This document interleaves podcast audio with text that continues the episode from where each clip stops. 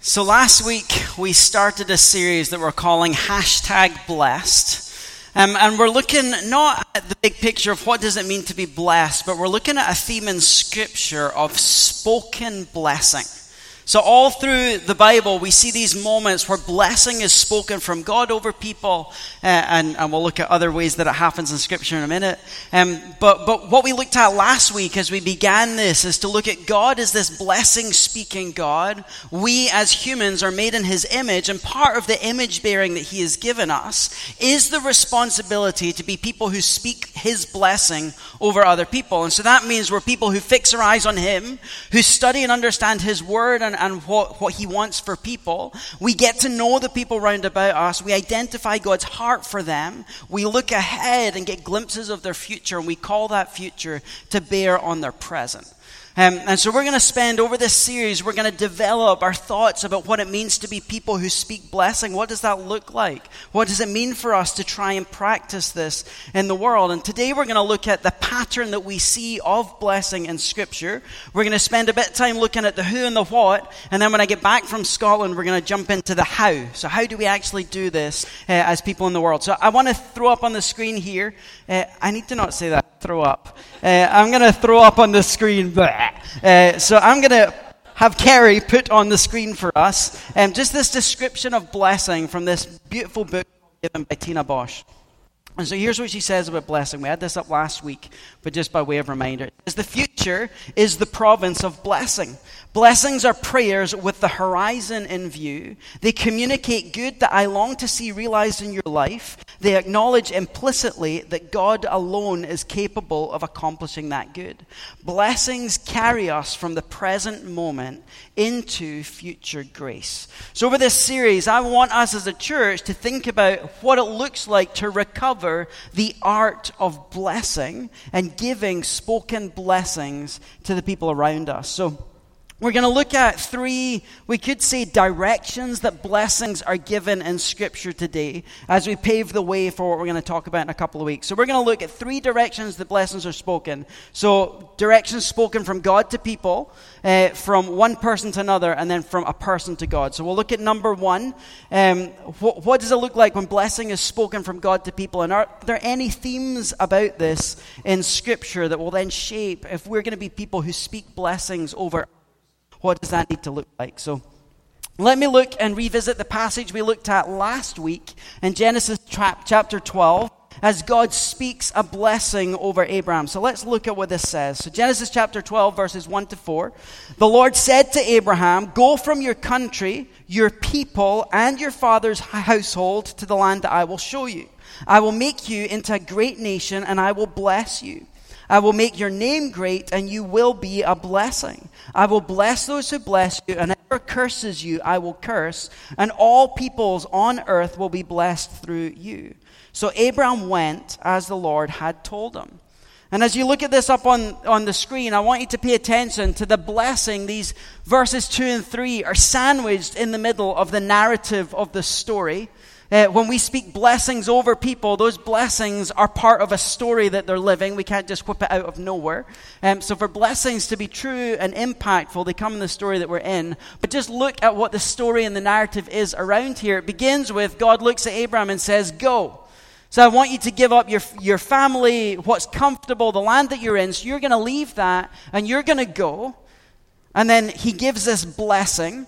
So when you go, here's the promise I'm making to you. And then what's Abraham's response in verse 4? So Abraham went. So there's a command to go and to be obedient. It finishes with the declaration that Abraham did what God was asking him to do. And everything about this blessing sits in the middle of that context. So whenever we think of #blessed, when you think about living the blessed life, when you think about teachings out there that are like, God wants you to be blessed and have everything that you need, we need to remember that blessing in any form is always predicated on obedience to the commands of God, right? So blessing is always predicated on obedience to the command of God. And so we looked last week at the initial blessings, like God blesses the creation, blesses man, and he sends them out into the earth, and we call that common grace. It was a blessing that God gave to all of humanity and a blessing that we're all entitled to live in, to go out into the earth, to subdue it, to rule over it. And we know from last week that we will experience the blessing the way it was intended to only as much as we're walking aligned with God's will in this world. So if we're stewarding well, we'll experience the joy of that. If we're out oppressing people, we will reap the reward of our negativity. Blessing is always predicated on obedience. I think you also have to see in this moment of blessing that the blessing is freely given. So God gives Abraham the command, go, and then offers him a blessing before he's even had an opportunity to do what God has said. And that's the pattern all the way through Scripture. When blessing is spoken, the blessing is given freely, but the ability to receive and then experience the fullness of what is spoken is predicated on how well we stick with Jesus and walk in the way that he's calling us to walk. So receiving fulfillment of any promise or blessing in Scripture and receiving the fullness of any blessing that we speak over one another is directly related to how well we are following in the footsteps of our Savior. So there are three core elements to this blessing to Abraham that we'll look at one at a time. And to give the game away, we're going to look at another couple of blessings that come through Scripture, and we're going to see that it's the same pattern through them all.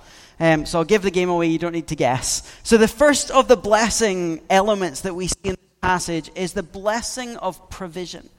So the passage says, if you go, I will make you into a great nation, and I will bless you. I will make your name great, and you will be a blessing. I think we've got to stop and always remember the context. What's the context right now? Abraham is married to Sarah. We know the story. She can't have kids. So Abraham and Sarah are childless. The thought of any future that involved them building a family, building tribes, building a nation is the furthest thing from their mind. It's an impossibility.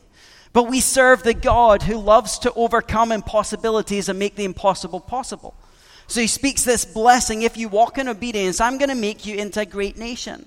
And I'm sure for Sarah, Sarah's like, finally, that means there's going to be a child somewhere along the line that's going to let this be fulfilled in my life.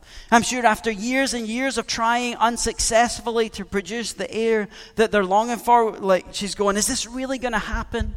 I'm sure she probably at some point spiritualizes it. Oh, maybe I'm going to be a great nation by helping all of these people around me know who God is. Maybe she went that direction. But we know that eventually in the story, she's so taken by the blessing and so sure that it needs to happen that she gives her servant girl to Abraham and says, let's do it this way. And it causes a whole bunch of issues in Scripture that are still existing in the world to this day because she didn't have the faith to trust that God would do what God would do. This blessing, as it's spoken, speaks both hope and reversal to the areas of shame and brokenness that Abraham and Sarah are walking in. So when we jump, like in a couple of weeks when I'm back and we're talking about this more, we're going to talk more specifically. But what does this look like when we're speaking it over the people round about us? We're going to have a job to sit with the people, understand the shame and the brokenness and the longings of their heart, and come alongside God and all the promises he has in Scripture and all the heart that he gives you for that person and be speaking his truth into their life in a way that's going to speak hope and reversal to the area of shame and brokenness.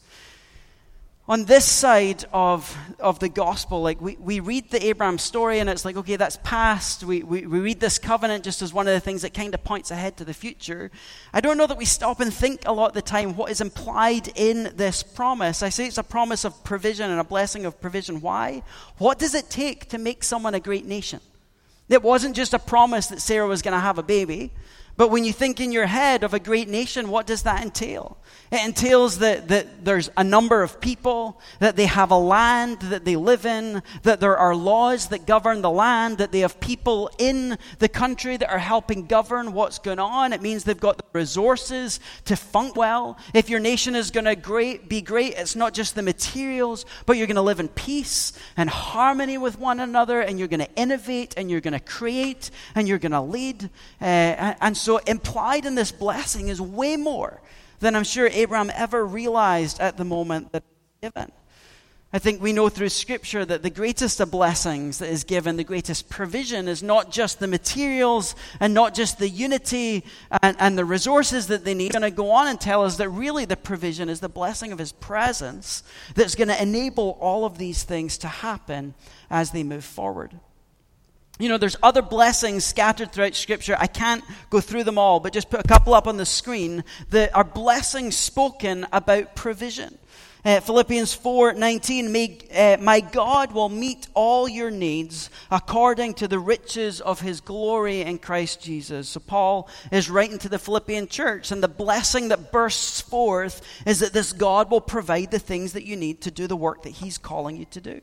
2 Corinthians 9:8, very similar. God is able to make all grace abound to you, so that having all sufficiency in all things at all times, you may abound in every good work. So notice it wasn't some grace to get some sufficiency to be able to make it through periodically, but this incredible blessing, all grace, so that you'll have all sufficiency in all things at all times, that you may abound in every good work. God's promises of provision. All the writers of Scripture are constantly speaking these blessings over the people around them that serve as reminders that God owns it all. It serves as reminders of his heart to give us what we need and call us back to the fact that in order to do these things, we need to be walking in obedience to what he's doing, and we need to be obeying the calling to be out there in the world so that he can cause these things to abound in us.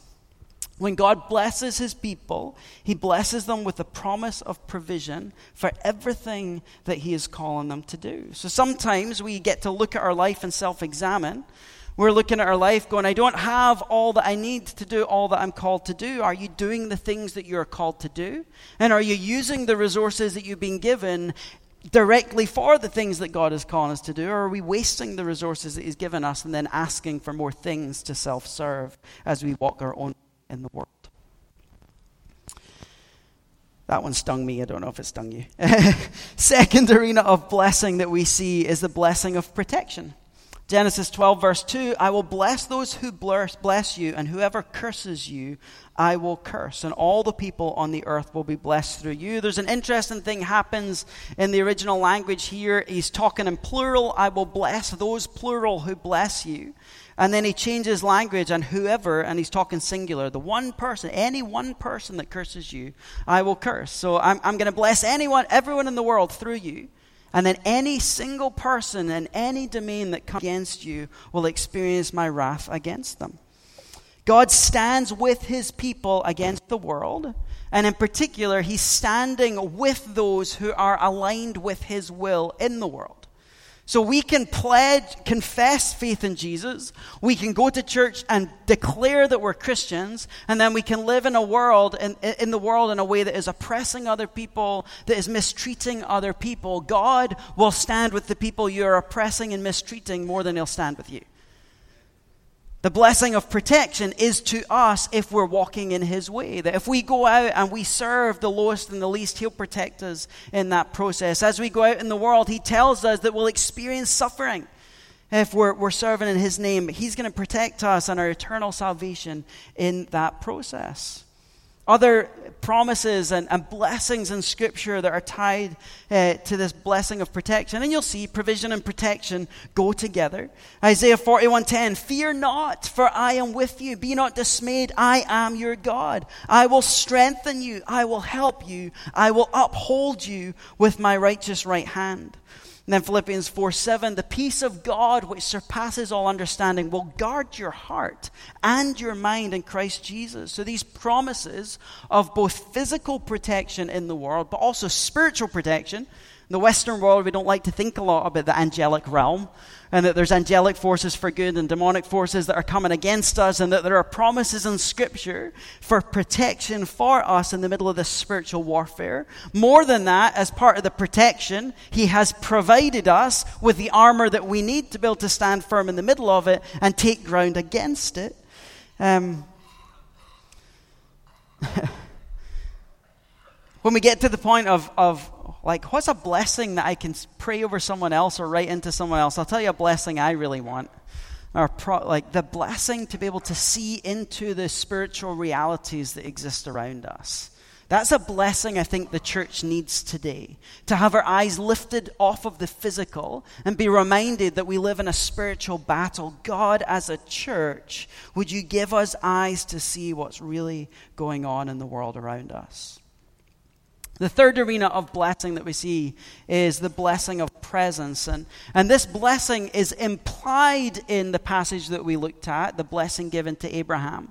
But we see it more explicitly as you get further on in the story. At this point, the blessing has been passed from Abraham to Isaac, and God is giving words, the same blessing passed from father to son.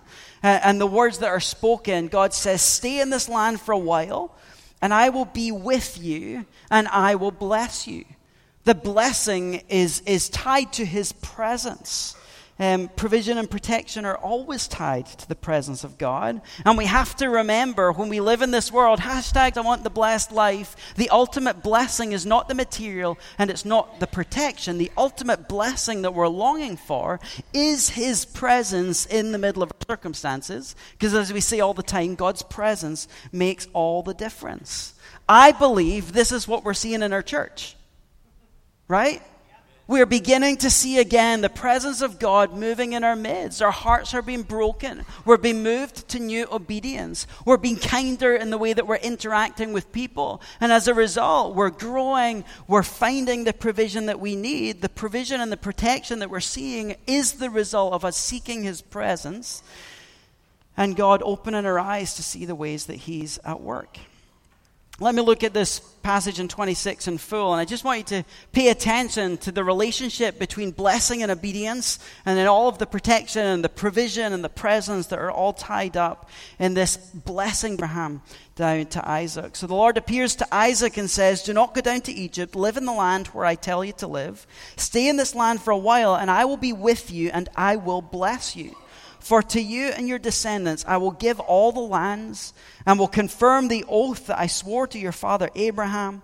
I'll make your descendants as numerous as the stars in the sky. I will give them all these lands, and through your offspring all nations on the earth will be blessed, because Abraham obeyed me and did everything I required of him, keeping my commands, my decrees, and my instructions. I wonder how many of us have blessings spoken over our life. I wonder how many of us are looking at the blessings and the promises we see in Scripture and longing for them, but the thing that stands between you and being able to get the thing God wants to give you is the disobedience in the areas of your life that you know that you shouldn't be walking in.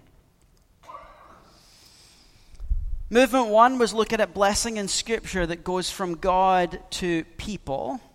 Another arena of blessing in Scripture goes from person to person. So we could jump to the end of the story and see, like, Genesis 49, where you've got Jacob giving his promises to his sons. One of the ones that I think is most beautiful, we know it as the high priestly prayer in Numbers chapter 6. So let me look at this one.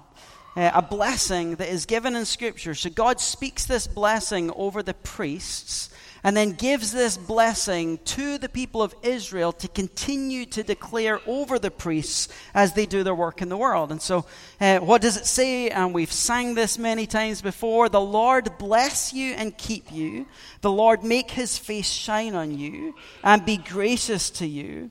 The Lord turn his face toward you and give you peace. So what do we see in here? The word keep, the Lord bless you and keep you. Keep is a statement in Scripture of protection. God keeps us safe. He keeps us to himself. You've got these statements of blessing and provision and presence, that his face would shine on us, that his face would be turned towards us. And that's a statement of intimacy, that the presence would be so good that we see his face looking at us, that we would shine the way that Moses shone when he was in the presence of God, the way that Jesus shone when he was at the top of the Mount of Transfiguration, that face would shine on us, and that we would experience that as we move out into the world. It's a blessing of peace, that we would live in peace with God, with one another, with creation as we move about the world.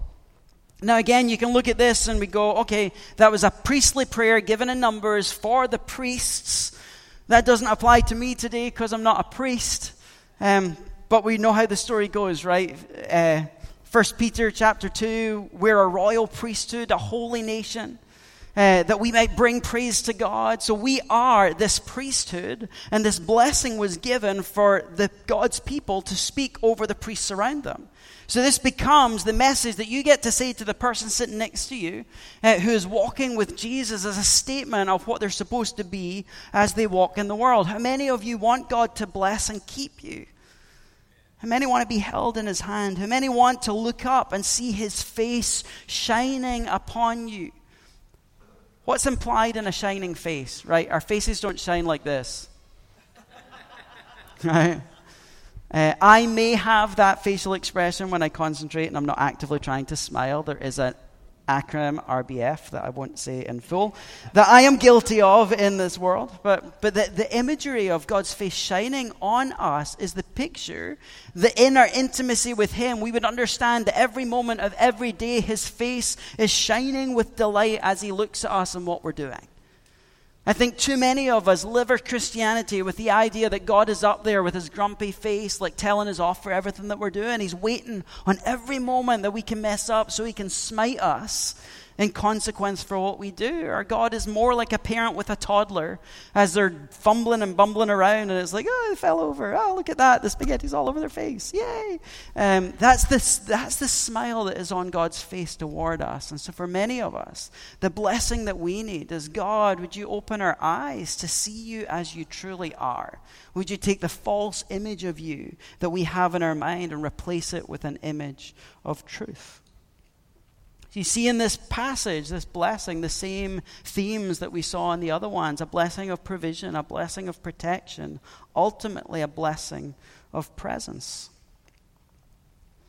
The last movement of blessing that we see in Scripture, so you've got from God to man, you've got from person to person, then you've got these blessings that appear in Scripture that go from us to God. And I'm always like, we bless God. Like, that doesn't make any sense. Some translations, if you look, the word behind in the Old Testament, the word behind blessed is the Hebrew word barak. Famous person with that name that we know. Many of our Bibles will take this word, and instead of translating it as blessed, they'll translate it as the word praise. Because in many senses, when we try to bless God, the best way that we do that is to his provision and his protection and his presence.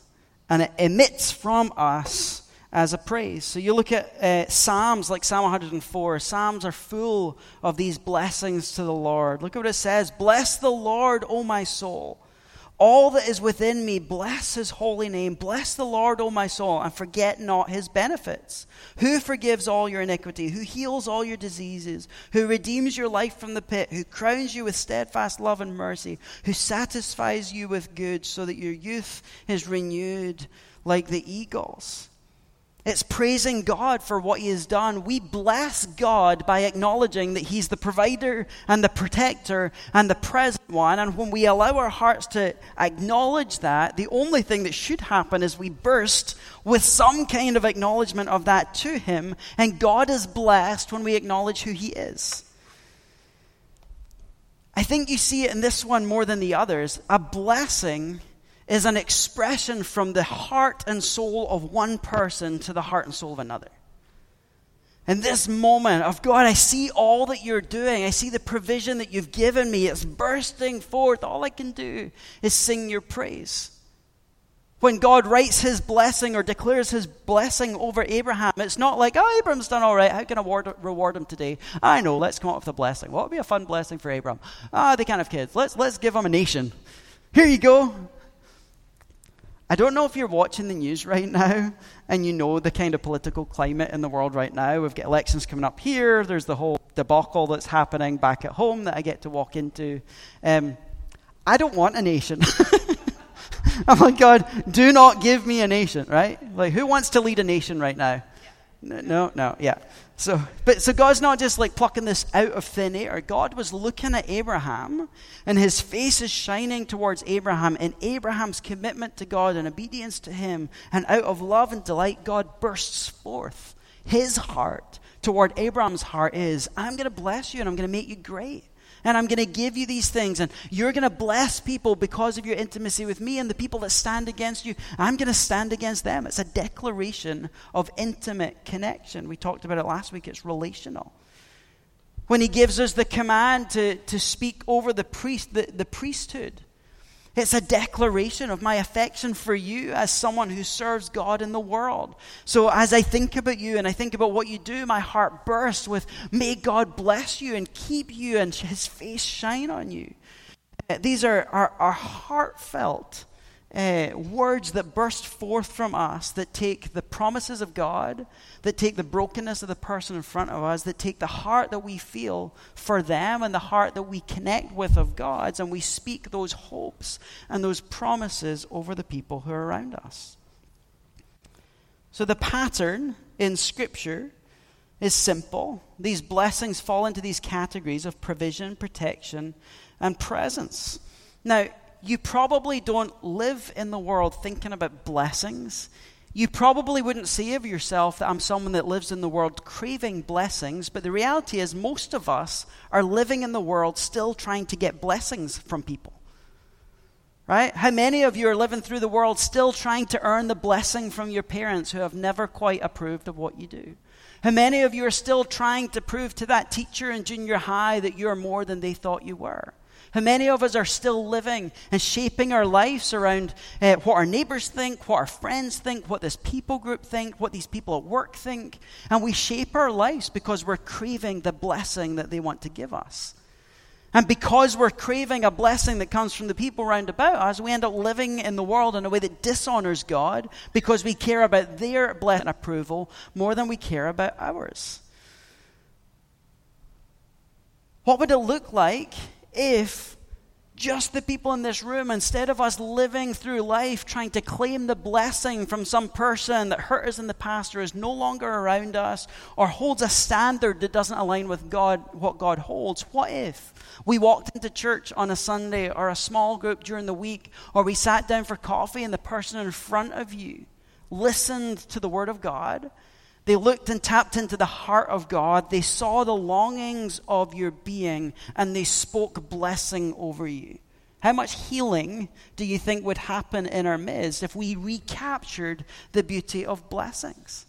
And in the Old Testament, you look at the end of the life of Joseph, the whole story with Jacob and Joseph. He had favorites.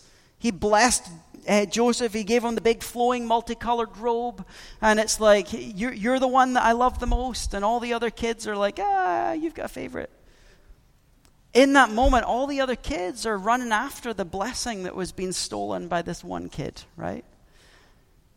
And we do this in the world. We withhold blessing from some people and we give it to others, and then we leave the people round about us craving for that sense of knowing that they're loved and wanted and cared for in the world. What if we were to recapture this in the way that we function as a church? So I want to put some things up here for you to reflect and respond on. So this week, here's the invitation. Take a moment and remember. Think back through the various blessings that God speaks in the Bible. So you can grab your Bible and you can flick through and find it. Lots of Bibles have a concordance at the back where it has the word blessed. And you can pull the word blessed, and you can go through and look things that were spoken. You can jump on Google and just type blessings in the Bible, and it'll give you a list of multiple verses that are the blessings that were the habit of the people of God to speak over one another. Number two, take some time to reflect on your own practice. To what degree do the words that come out of your mouth represent blessing? And what degree do they represent something else?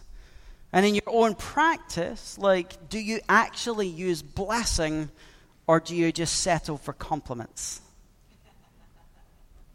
And is there more in your life that you're being called to in order to speak this more in the world? And then lastly, this response that I'd love you to do this week, write and share a blessing. So this might be that you look through some of the passages in Scripture, and you look at yourself and think, no one's ever spoken a blessing over me. Maybe you want to write a blessing over yourself. What is the heart of God for you? What are some of the promises? Just using those words, provision, protection, presence. Like, what blessing would you write over yourself? And that I'd just encourage you this week, every day, Just look in the mirror and speak that blessing over yourself. You may want to do it to a friend who's going through a hard time. Here's a blessing that I want to write that's going to give you hope in the middle of this. You may want to do it to your kids. What blessing of provision and protection and presence do you have for them?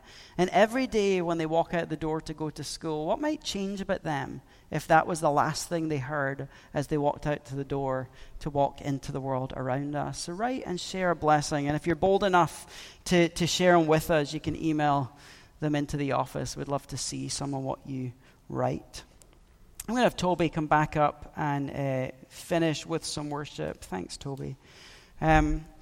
But here's the last part of response that I want. I've had this image in my mind. It comes from Scripture. So there's this moment where Isaiah is before God and feels unworthy. And it says, like, God reaches in and takes a coal from the altar of God and touches his lips.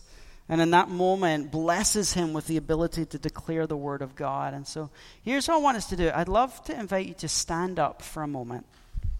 And I just want you to imagine with me that you're standing in front of Jesus.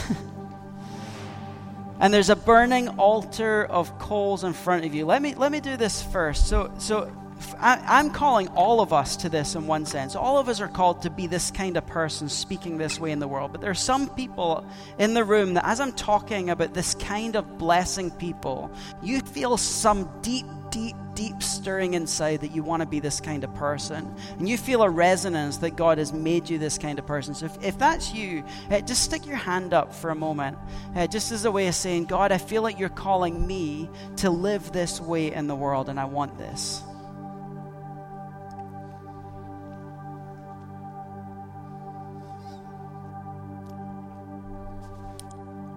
I'm going to pray a blessing over you in a moment. But here's what I want you to do, especially if your hand is raised, but anyone is welcome to do this. I just want you to visualize in your mind that there's an altar in front with hot coals burning. And if you want God to anoint your lips to speak his words in a new way, just in your heart, say, God, anoint my lips. And I just want you to picture his hand going into the altar and pulling out a coal. And he touches it against your lips. Just remember for a minute that that's sore. Because he wants to burn up the negativity that's been on our tongues and release a new skin over our lips that's going to declare differently in the world. So let me pray for you and then we'll worship.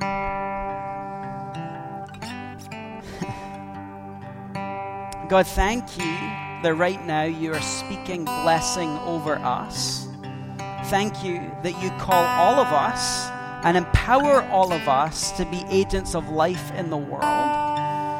But God, right now, I thank you for the people in the room who have a special calling to use their words to lead people into fuller wholeness of who you are. So may you bless their lips and bless their hearts and bless their minds to know your word, to know your will, to see into the heart people, to see into the spiritual reality, and to bring all of those things in a prayerful declaration that's poured over the lives of your people. And then, God, we join with David as we pray. May the words of our mouths and the meditations of our hearts be pleasing in your sight, O Lord, and our Redeemer.